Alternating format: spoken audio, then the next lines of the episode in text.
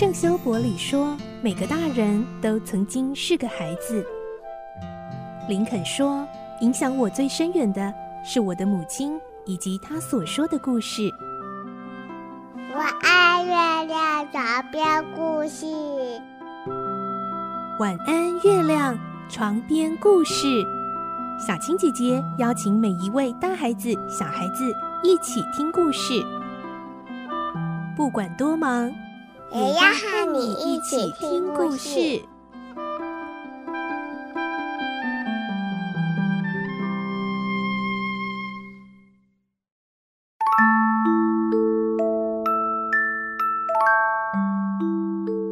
晚安，欢迎你和我们一起听故事。我是小青姐姐，我们继续来听《孤女努力记》的故事。今天是四十四集，我们会听到彭达福老先生为儿子办了一场迟来的丧礼。佩林一直陪伴着这位伤痛欲绝的老人家。来听今天的故事，《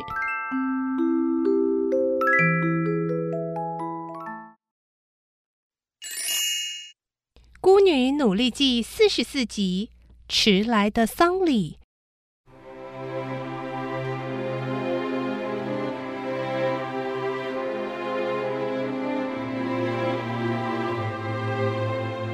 过了两天，彭达夫老先生在镇上的教堂为他儿子埃德蒙举行追思礼拜。那一天，为了表示哀悼，他先下令镇上凡是他开设的工厂都停工一天。可是追悼的场面非常冷清，除了彭达夫老先生的几个亲人和工厂里的几个干部以外，其他的工人都到镇上的娱乐场所玩乐去了。只有罗莎莉和她的祖母满面忧伤的，很早就在那里等着。幸亏她老人家已经看不见，否则目睹只有这几个人来参加他儿子的丧礼，也许更伤心呢。不过教堂里的冷清，他老人家早就已经察觉到。这到底是什么缘故呢？镇上的居民不都是靠祖父的工厂来维持生活的吗？这个疑问。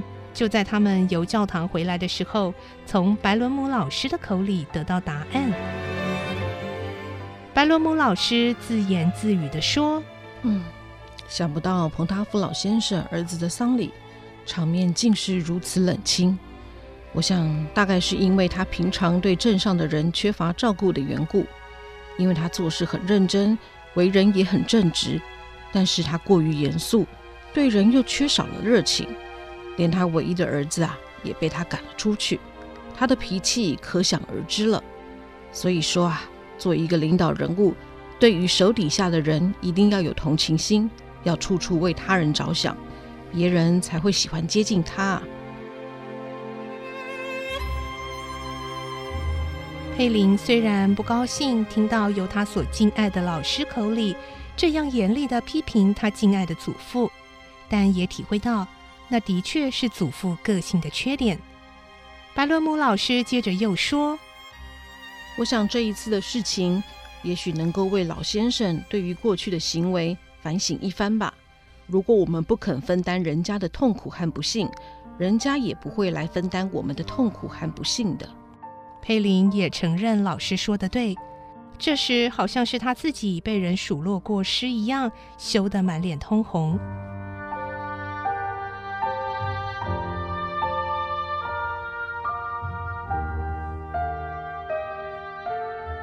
那天晚上，佩林躺在床上，白伦姆老师的话言犹在耳。他认为要改善村子里的人对祖父的印象，首先必须改变祖父的做人态度。祖父如果能在镇上的人有急难的时候热心救助他们，一定会使他们感动的。佩林心里想：这件事只有我才能劝得动他老人家，我当然要尽力去做。从此，佩林对于祖父好像又添了一样新的任务。彭达福老先生在办完爱德蒙的丧事以后，由于过度的失望和沮丧，身体变得非常虚弱，甚至无法到工厂里办公。幸亏有佩林在身边，随时安慰和看护他，才让他渐渐恢复了健康。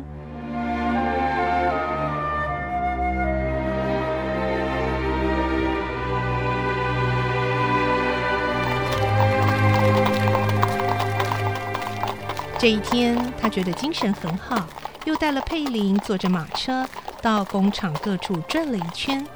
当他们由圣彼得堡工厂回来的途中，耳朵灵敏的佩林突然很惊讶地隔着车窗往外望着说：“啊，好像是消防车的声音。嗯，哪里失火了？”彭达福老先生赶紧问马车夫：“嗯，威廉啊，威廉，你你看啊，嗯，是哪边失火了？是不是麻罗库啊？”“哦，还看不清楚啊。”啊！冒烟了，冒烟了！呃呃，看样子是在麻罗库尔。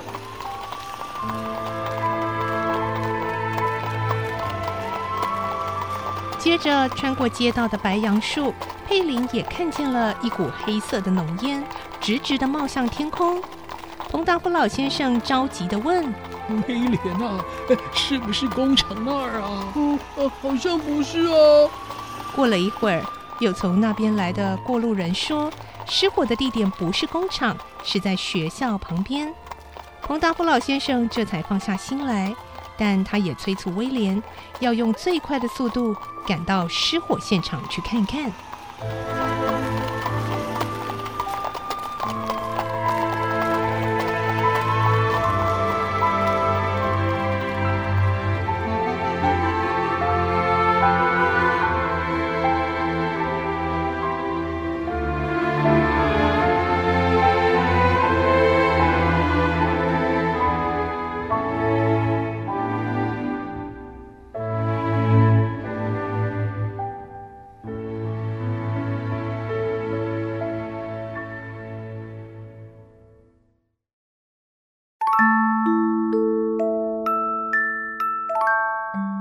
今天的故事就听到这里了，下个星期再继续来听《孤女努力记》的故事。